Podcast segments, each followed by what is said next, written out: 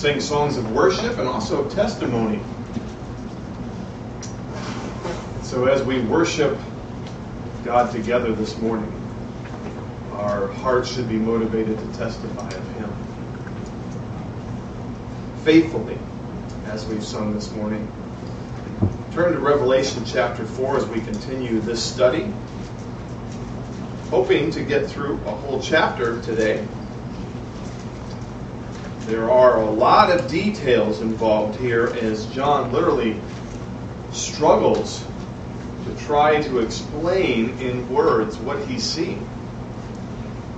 Uh, if you've ever seen something that's very unusual or unexpected, and a family member or somebody asks you to explain it, and you find you're, you're struggling with even the right words to try to describe it and explain it so that people can understand it, uh, we can sympathize with John here. He's seeing something that few saints in history have ever seen, and we certainly have never seen. We get to hear it through his testimony. Ezekiel saw this vision come to him. Isaiah, in a little bit different form, saw the same sort of thing. But John gets to be taken to heaven to the very throne room of God and see the splendors and the majesty and the worship, and then try to explain it to us. And of course, with the Spirit's help, we have all that we need to have enough understanding. We don't want to add extra things. Sometimes people come to this passage and a revelation and they add things that really uh, could be a possibility as far as an explanation, but since it's not clearly stated in the text, we want to be careful. We're going to do that again today. That we can get so distracted by uh, the details, and some of these things are strange that we're going to read this morning. Even in the scripture reading, sound a little strange to you. And yet, it is the glories of heaven. And the main theme that we need to understand is the need to worship God rightly, to worship the one on the throne. Jesus' addressing of the seven churches has finished. We finished that with the church of Laodicea last week. And now John's focus is redirected as it seems uh, away from Jesus to a heavenly realm. We'll actually see a door. We'll see that here in a minute. And he's going to receive the rest of the revelation of the end times events from that heavenly realm. At the beginning, Jesus came to John, met him there on the Isle of Patmos where he's exiled. He came to him, and now John is going to be ushered up into heaven in the Spirit to view the magnificent throne of God. What an amazing opportunity this must have been. But before, before we get any further, any further understanding of what the end time events will be, there's something very important that's impressed upon John and that John needs to impress upon us. And that is that the worship of God that is appropriate and necessary before the throne of God. Before we hear anything else about future events, we need to be with spirits that are ready to worship Him. And after we've already prepared that for you this morning, and that's hopefully what you have as we continue to go into the narrative and the events here that our hearts are worshipful and ready to receive the further information that we'll get throughout the rest of the book. This chapter makes it clear the glory and the sovereignty of God deserve our full worship because of who He is.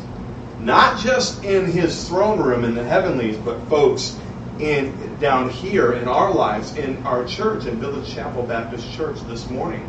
I think it's so appropriate again that we're going through this series in Sunday school and Behold Your God, learning more about who God is so that we can be motivated to worship Him more passionately and informed. We should never be satisfied with anything less than full, passionate worship of God, folks.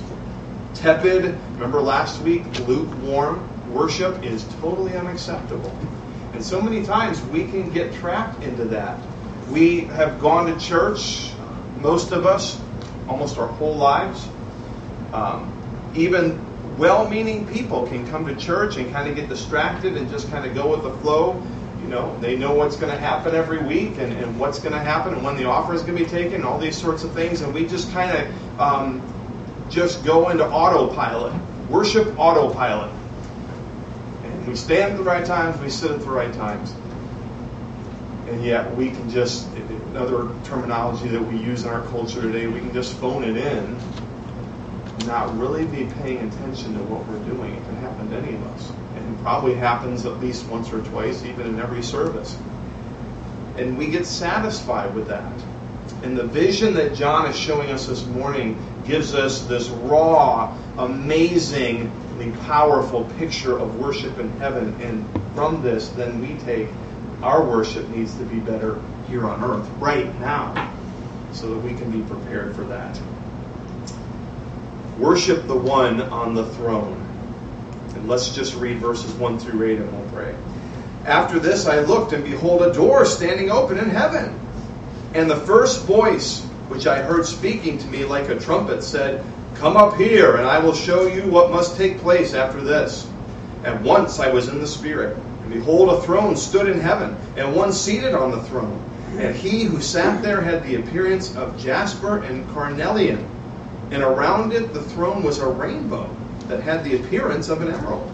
And around the throne were 24 thrones, and seated on the thrones were 24 elders, clothed in white garments, with golden crowns on their heads. From the throne came flashes of lightning and rumblings and peals of thunder, and before the throne were burning seven torches of fire, which are the seven spirits of God. And before the throne there was as it were a sea of glass like crystal. And around the throne, on each side of the throne, are four living creatures, full of eyes in front and, back and behind. And the first living creature like a lion, second living creature like an ox the third living creature with the face of a man, and the fourth living creature like an eagle in flight. And the four living creatures, each of them with six wings, are full of eyes all around and within. And day and night they never cease to say, Holy, holy, holy is the Lord God Almighty, who was and is and is to come. Father, as we view this magnificent marvelous scene that takes place consistently around your throne, even is taking place as we hold this service now. Let us be motivated and consumed, really, with the desire to worship you to the best of our ability. Father, we know we can't worship you in the way that these creatures can at the moment, but one day we will we will worship you in full perfection and in full commitment. That will be a wonderful day indeed. But help us to be preparing for that even now. To Worship you with all our might and to give you the glory that you so willing, so uh, wonderfully deserve. Help us to worship you personally each day of our life as well in this fashion. For it's in Jesus' name we pray. Amen. The need to worship the one on the throne. And the one on the throne, the first seven verses, is worthy of all of our attention. His very presence in the throne room and his omnipresence, even with us here today, deserve our full attention. So you give attention as we read these verses together here. As John's attention is drawn from Jesus upward to the sight of a strange thing and opening, a door open into heaven. Verse 1 And after this I looked, and behold, a door standing open in heaven. And in some translations, there's an exclamation point after that. Because it's strange. John wasn't expecting that. And the first voice which I heard speaking to me like a trumpet. We can think through this. Who would that be?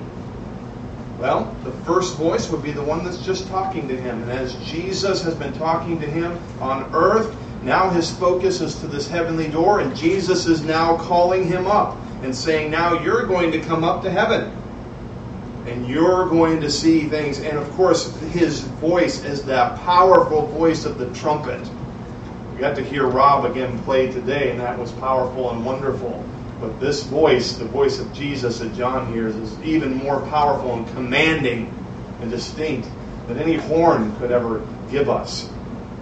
And Jesus' voice says, Come up as a command here, and I will show you what must take place after this. The one, remember from our studies in these letters to the churches, the one who opens doors and no one can shut, has opened a door for John, the very entryway to the very throne room of heaven. He'll be able to experience that. The other day, you know, we, we are still, as we find opportunity as leadership, looking for other um, options as far as our future quarters and where we're going to worship and things like that. And there was uh, one home that's in Contoocook, not too far, just down the road from downtown, uh, around the way from us, that uh, we saw was up for sale. And it was obviously one of these very old New England homes that had the, the large barn connected out behind it, and then um, a, a, large middle section and the front section there.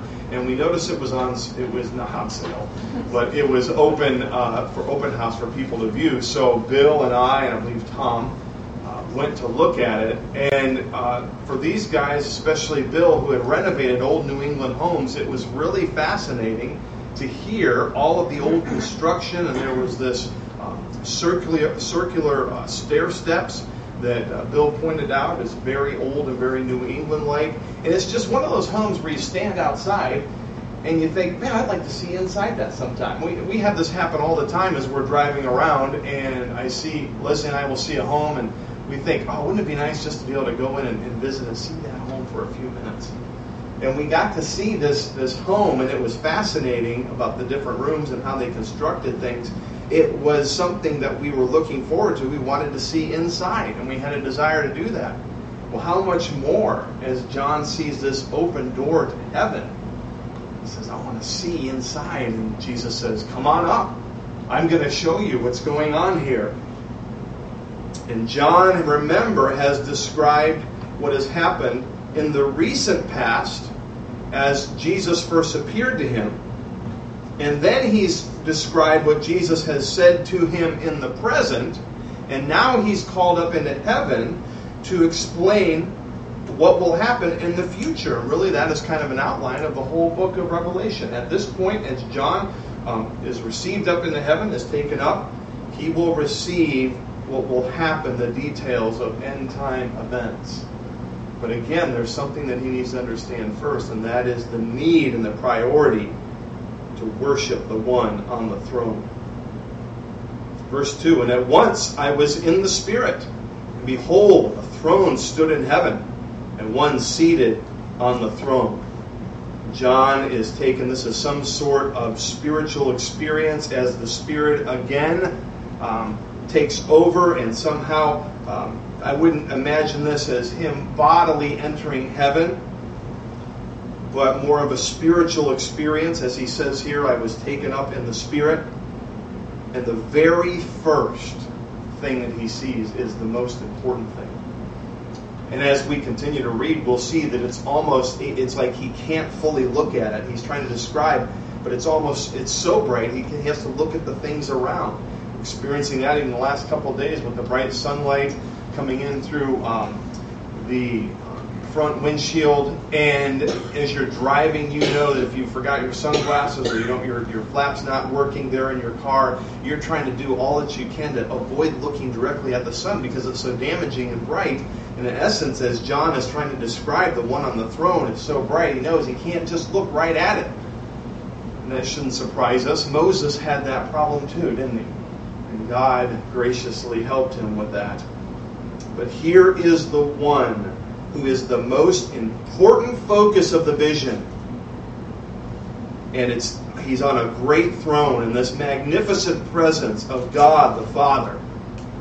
Points as much as John can, he realizes this is the central person and purpose of life, of all things. And it's the first thing and the most important emphasis that he gives. Notice as he continues to try to describe the one on the throne in vague but magnificent terms. Um, he talks about it having, and he'll throughout this, the appearance. It's almost like he's saying, Well, if I had to try and describe it to you, it's so amazing. I can barely look at it, but I think I would say it's like this, and then it's, it's like this. And the glory and the magnificence comes through even as he's describing this. Verse 3 He who sat there had the appearance of jasper, carnelian, and around the throne was a rainbow that had the appearance of an emerald. It's almost this again, as he sees the one on the throne, then he immediately almost has to, he describes him in basic terms and then has to take his gaze to around the throne and what's going on around the throne. But he describes this one, uh, the God of heaven, our Heavenly Father, as having the appearance of jasper and these precious stones, carnelian. And what do we even make of this? as we hear these things? Well, as we read and we see these different descriptions, there have been temptations, and you can understand this, for people to read Jasper and think there must be a specific spiritual application of something that they're trying to that he's trying to present in the fact that he said jasper and then he uses this other stone carnelian that we'll talk about in a minute and, and the throne with a rainbow and so there must be some sort of meaning behind each of these things and that's tempting to want to do. Is there some secret meaning that as more we study, we can see um, truths and things that we hadn't seen before? Well, there is a purpose for this description. But we don't want to get too into the details and study to the point where there's not those things that we add that aren't there. We're not told that these represent anything in particular. And so we want to be careful as we discuss this terminology to not take it in an exact literal way or assigning spiritual meaning to each term. Let's just take that uh, appearance of jasper. Jasper is an English word used to describe a material that basically is unknown to us today. It's not the type of, if you've ever seen a picture of jasper before, the modern stone called jasper is opaque. And this description doesn't describe something that's opaque, but more like the description of a diamond in its glory. And so, John, with that term jasper, is describing a mineral that we really don't even know what it is today. Kind of like we have today, we have uranium and these radioactive elements that people in Bible times would have never understood. They were they were real things. They are real things. This mineral was something that was real and that um, John's audience would have understood. But my point is, instead of trying to spiritualize each description, there's a more general purpose that we need to take from this that is more accurate. Attempts to guess whether it was green or red makes it. Um, some people say this was a green stone. Well, there's other green stones, stones described in this list here, so we don't. We want to be careful with that. Carnelian, however, is a stone that we have today. They're deeply red colored gems. And actually, the city of Sardis was named after this expensive substance. But any attempt to try to put a spiritual value to each of these stones is really speculation. We need to be careful with that. Let's look at the rainbow here, the throne with a rainbow. This is interesting. As John is now um, looking around the throne because he can't gaze too, too directly at the bright sun, the glory of God, he's looking around the throne and sees this rainbow, a majestic rainbow. And really, the way that it's described, this is how we ought to see this. Let's look at verse 3. The throne was a rainbow that had the appearance of an emerald. Really, this seems to describe um, a dazzling light that's emitted from a crystal. Our boys have had crystals and they've done experiments where you can get light to go through a crystal and you see the prism of the colors. Really, this is an incredible gem crystal where this rainbow is coming right out of it. Amazing, majestic rainbow. It's described possibly here, um, since it mentions an emerald, the Greek word there might have a slight greenish tint as it's coming out. And so some look at this, I'll give you an example of speculating beyond really where we should go. Some look at this rainbow and say, see, it's a sign of mercy in the midst of the judgment of the throne of God. Well, that makes good sense in a lot of ways, yeah. I mean, the sign of rainbow was a sign of mercy that God gave to Noah um, in the midst of the judgment that had just happened. May make sense. But we really don't find that specifically named in the text, do we? It's a problem with speculation. So, what is the purpose of these descriptions and this appearance of jasper, carnelian, and a rainbow? Folks, there's a very, I think, obvious thing that John is trying to point out here. He's doing his best to describe the appearance of radiance and beauty in this throne room. That's what he's saying. It's, it's amazing. I look at the one on the throne and I can't look at him long, but it's almost like it's like this a diamond. It's like a, a, a red emerald, and and I see this rainbow and the magnificence of that, and it's like you know colors coming out of a crystal, and he's trying to explain the magnificence and power and glory of the throne. That's it. And he's doing the best that he can through the power of the Holy Spirit. Even for John to be able to look upon this, he would need the help of the Holy Spirit, right? That's what's going on here.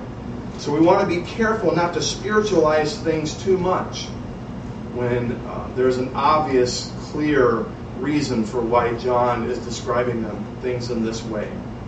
Well, John is going to continue to give this description of the things surrounding the throne now. And he's going to show us that God's worshipers deserve our attention too. These heavenly worshipers are amazing. And John is going to give us a description of what now is near the throne. Verse 4, he describes 24 elders clothed in white garments with gold crowns on their heads. Well, who are these folks? Look, at verse 4. Around the throne were 24 thrones, and seated on the thrones were 24 elders, clothed in white garments with golden crowns on their heads. This is a very interesting, another interesting description here. And as scholars read this, and many folks read this, and you can understand this, this would make sense. There's many that interpret these 24 angels as a type of, uh, elders as a type of angel. And they say these must be angels because they're around God's throne already and God's people have not yet ascended. But remember, um, John has already been, in a sense, uh, a preliminary to a rapture, been raptured up into this throne room. And so the picture here is what also will happen when we are raptured and when, and when we enter the, the heavenlies as well. So, from that perspective, and you think about it, if these were angels, are angels described wearing garments with golden crowns on their head? Are angels described as being rulers of anything? And are angels ever really referred to as elders? These are actual people. Now, you should be able to think through this. Where have we recently heard a description? Jesus has promised that his followers would reign with him, would be given white garments, and given victor's crowns, and be given ruler ruling responsibilities. None of those have been promised to angels. So, really, the most obvious description uh, or implication and um, understanding of this is that these elders are actual people, they are raptured believers who are now ruling and reigning with Christ in white garments, and they've received everything that Jesus has promised that they would receive. Well, why 24? What's the purpose in that number?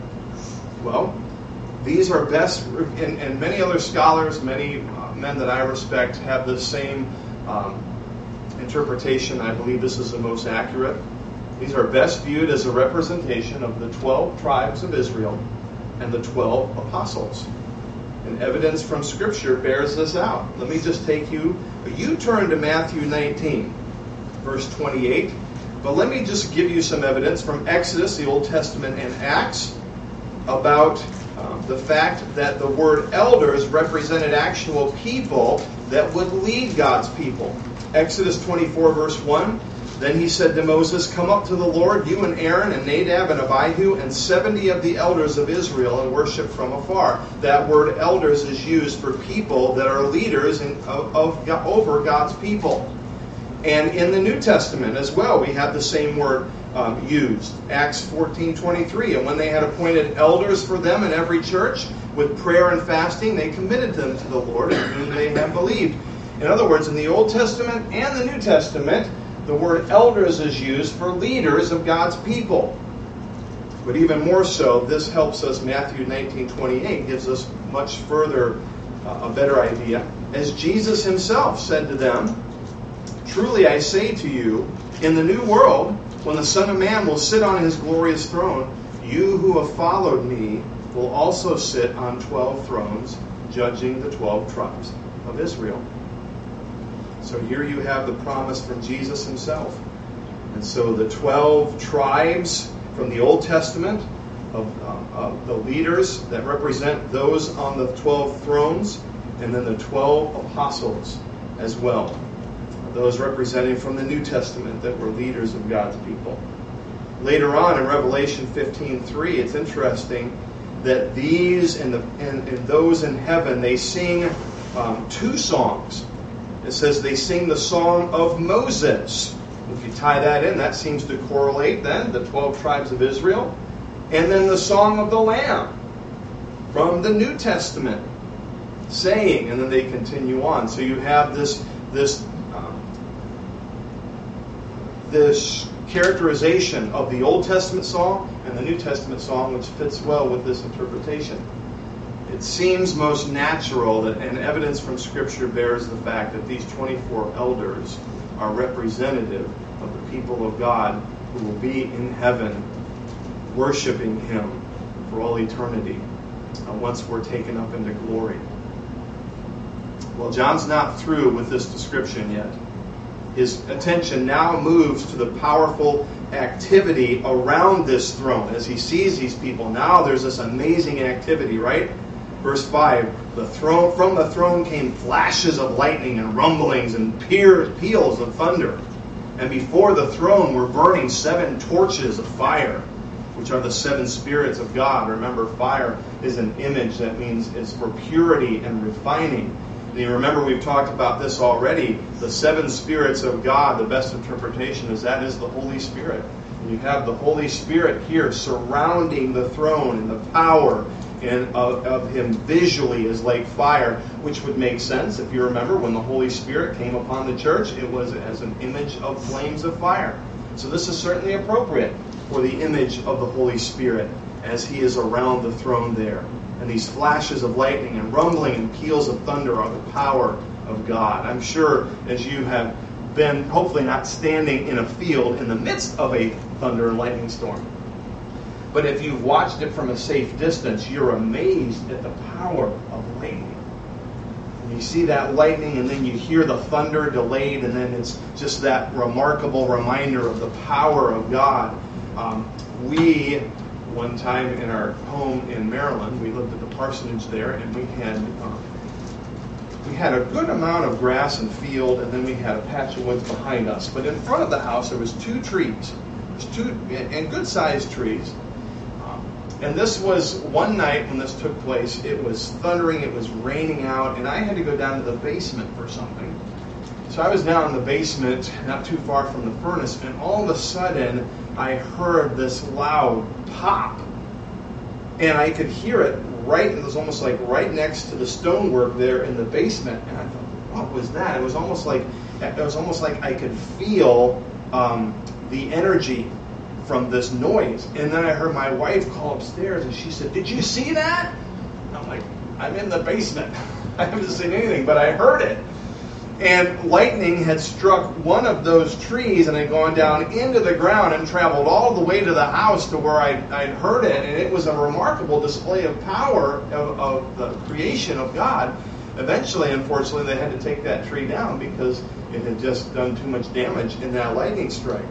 But it was a reminder to me of the power of God in nature. And folks, that's what John is getting here the power of God in this lightning and thunder, revealing his omnipotence, his all power, and the Holy Spirit there.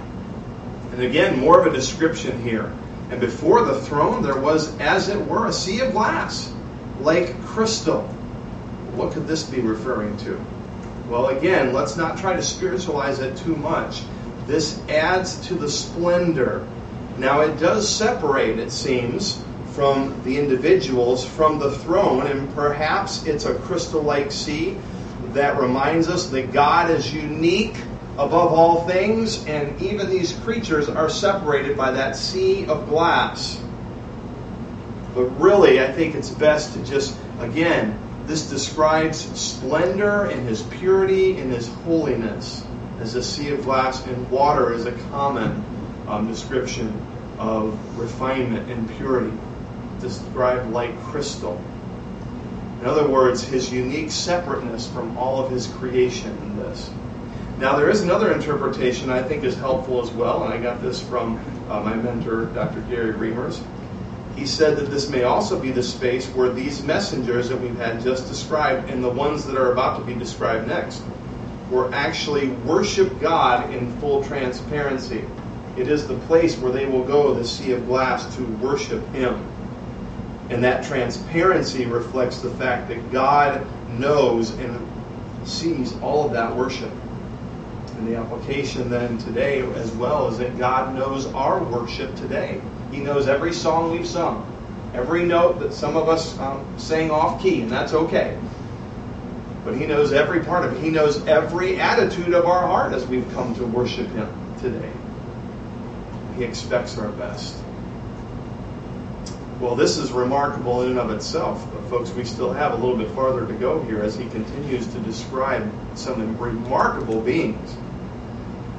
Let's look at the second part of verse 6. And around the throne, on each side of the throne, were four living creatures, full of eyes in front and behind. And this picture is really, let's be honest, it's disturbing to us. We don't like to think of things full of eyes. Well, be ready, because this isn't the last time we're going to see this description. And there's a purpose for it. Then it describes these creatures. Well, let's just talk about that as these creatures talking about these eyes all around them. What is the purpose of that? Just to kind of make us unsettled and unnerved? No. I think that there's a very logical explanation here that makes perfect sense. They can see in all directions. And um, it symbolizes their ability to constantly see everything that goes on. They see it all. And these creatures that are a part of the throne room of God also see everything that we do as well, folks. And there's this interesting description as they resemble creatures from creation. Verse 7 the first living creature like a lion, the second living creature like an ox, the third living creature with the face of a man, and the fourth living creature like an eagle in flight. Now, these are selected based on attributes that people in the New Testament attributed to these animals. We might have maybe picked a different animal in our time today, but this is reflecting the thinking pattern of the people in Bible times. And that is that a lion was a very noble creature, and a lion then represented the face of a lion, regal nobility and authority. The second, an ox, was a common picture of power, of great power. You see this throughout scriptures, as an ox is mentioned, and the context is talking about uh, incredible strength and power. Well, the third face is a man. I think that's the easiest, reflects intelligence and reason that none of the other creation has. A special creation of God and able to think through things and have wisdom and the eagle is symbolic throughout Scripture of swiftness and speed. And that's a good description. We've seen these in Ezekiel and in other places of what is referred to as the cherubim. In Ezekiel, these special angels that are allowed near the throne room of God to worship Him consistently really reflect the best of God's creation as far as their perfection and their ability to be near the throne and their power and their ability to see all. And isn't it interesting with their constant vigilance, their ability to see all, who is their main focus? It's the one on the throne how much more should it be for those of us who only have one set of eyes to have our gaze on the one on the throne?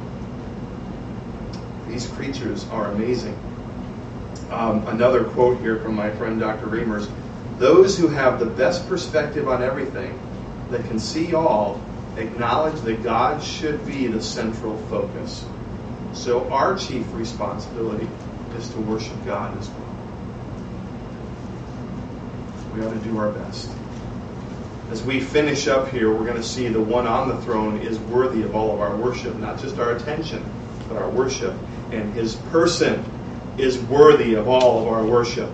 And these special angels, these cherubim, are also capable of flight with their six wings. Verse 8 And the four living creatures, each of them with six wings, are full of eyes all around and within. John wants to make that clear. They can see everything. And day and night, they never cease to say. They say this consistently.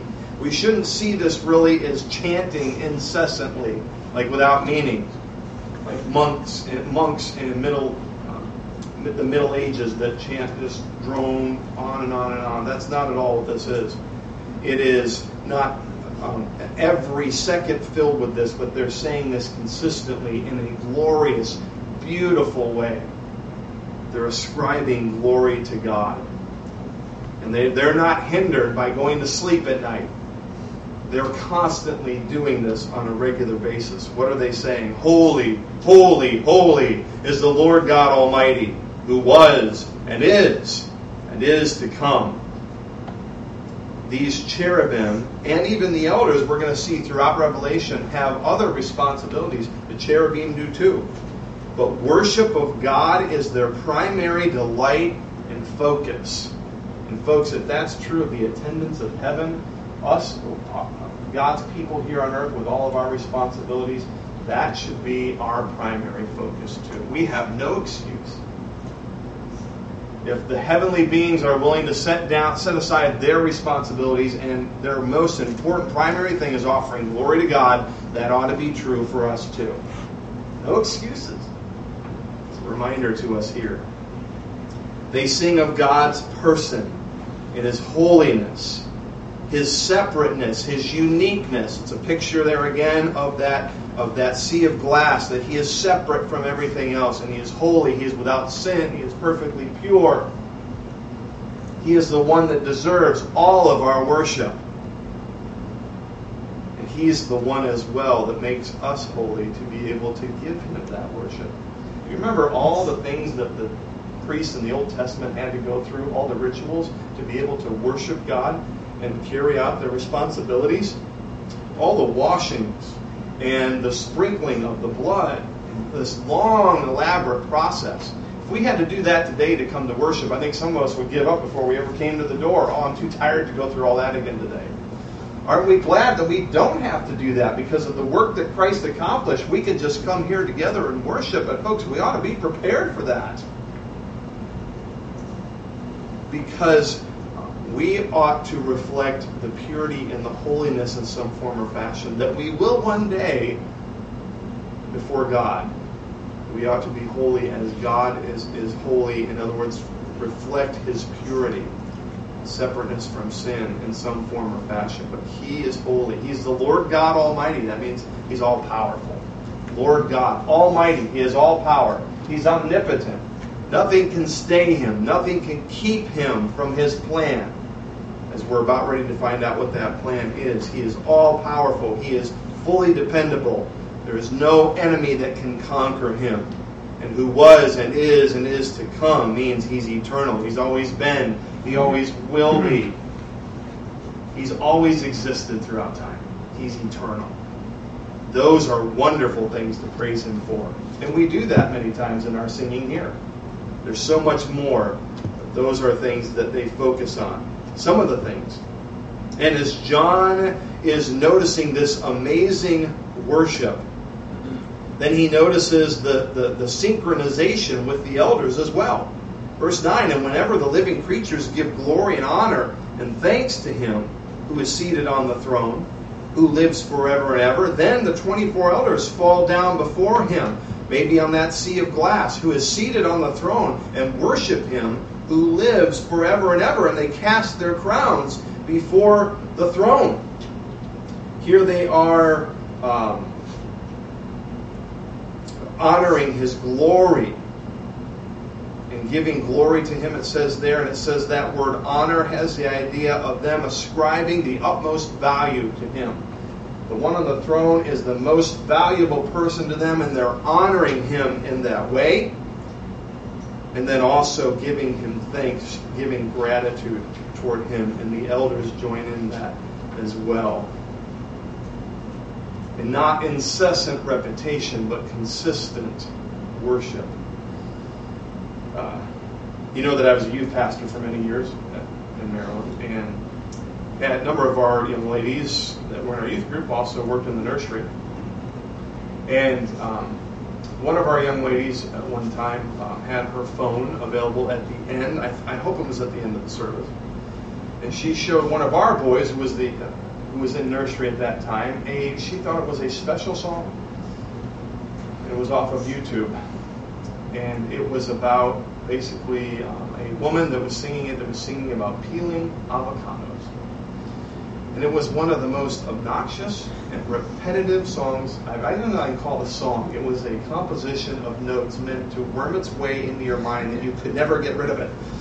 And the problem was, is after she showed that to my son, they picked it up, a couple of them, and all the way home we were singing this. They were singing this song over and over again, this avocado song, and it was driving us crazy. And we finally had to say, no more, no more avocado song. Isn't that horrible? well, we were about ready to lose our minds this incessant repetition of the song that had no meaning. Well, folks, please, we've heard this this um, theme many times. Holy, holy is the Lord God Almighty, who was and is and is to come. That should never be our reaction to that song. We should never tire of that. And one day when we will hear it before the heavenly throne room, it will be the most beautiful music that we've ever heard. We will want to hear it. We'll, we'll say, Sing it again, sing it again. And the creatures will say, We'd be glad to do that. And they will do that, and we will sing it with them together. It'll be the most glorious music and sound. We get to hear a lot of beautiful things uh, on earth and a lot of beautiful symphonies. And I appreciate Brother Kurt giving us access to being able to do things like that from time to time and hear the, the glories of earthly music. But, folks, as wonderful as the best music ever played in our world is this is another level. We're never going to want it to end, and it never will. These elders then offer too praise to God for his attributes, but then they add something to it.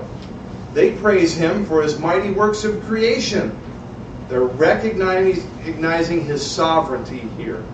Verse 11 Worthy are you, O Lord and God, to receive glory and honor and power. Just like the others said, For you created all things. By your will they existed and were created. The sovereignty of God, whatever He wills, takes place.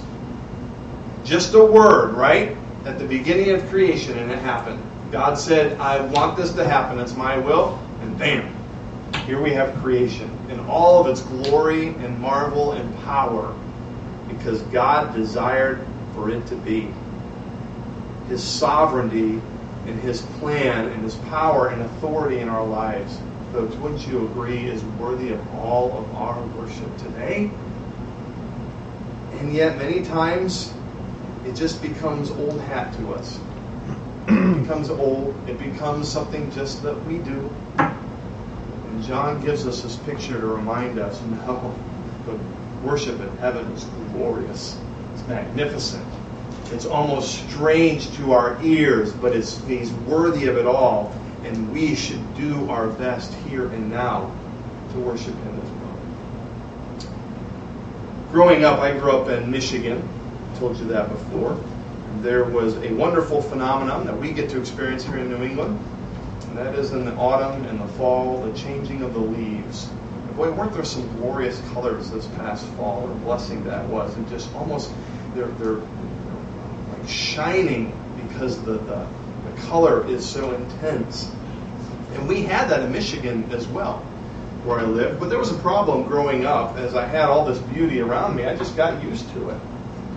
And I remember a phrase that my grand my grandpa in particular told me regularly when we would visit him and when he would take us places and we were in in the fall. And I was a real book reader. A lot of my boys, our boys enjoy reading. Well, I love to read, and I love to read at that point. And most of the time, whatever I was doing, if I was on a trip or things, I always had a book and was reading constantly. That would drive my grandfather crazy because I was missing, not that I was reading, he was glad that I was reading, but that I was missing everything else around me because I was constantly reading and I had the wrong focus. And he would comment on how beautiful the autumn leaves were and everything, and here I am not even noticing. And I remember this so so well. He said this so many times. Get your nose out of that book and look around you. Appreciate what God has done here in the colors and the fall. Well, I don't know how successful I was as a young man with that, but I do remember going back as a 20 year old with, with some of my family and, and visiting my grandparents. And it was a particularly glorious fall season, and the colors were so bright. And I remember looking and noticing those things in my adult uh, life and thinking, this is marvelous. I have missed this because I had a newfound appreciation being away for it for so long of its beauty and its glory. And you know what? This past fall season, I found myself telling my boys, stop reading that book.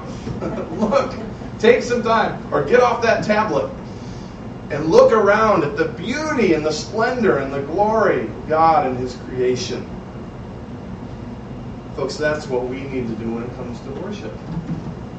Stop being distracted when other other focuses come up during worship time, remember this picture of what God deserves and say, Lord, help me even in a more intense, understanding way to remember how you should be worshiped and the glory of worship. And that I need to do so much better as I come to worship. What's wonderful is God has the grace for forgiveness and the grace to help us to worship Him better. you see, as you see from John's description, that he's worthy of so much more than we give him many times. Let's let this motivate us to worship him better. And one day, we'll be with him. We'll be casting our crowns at his feet. We will be able to worship him in a perfect way that we can't even imagine down here. That'll be a glorious day. Let's worship him well today and look forward to the day when we can worship him in this manner as he is worthy of um, experiencing from us. Father, what a glorious, amazing, and really kind of strange picture to us that we have here from Revelation chapter 4.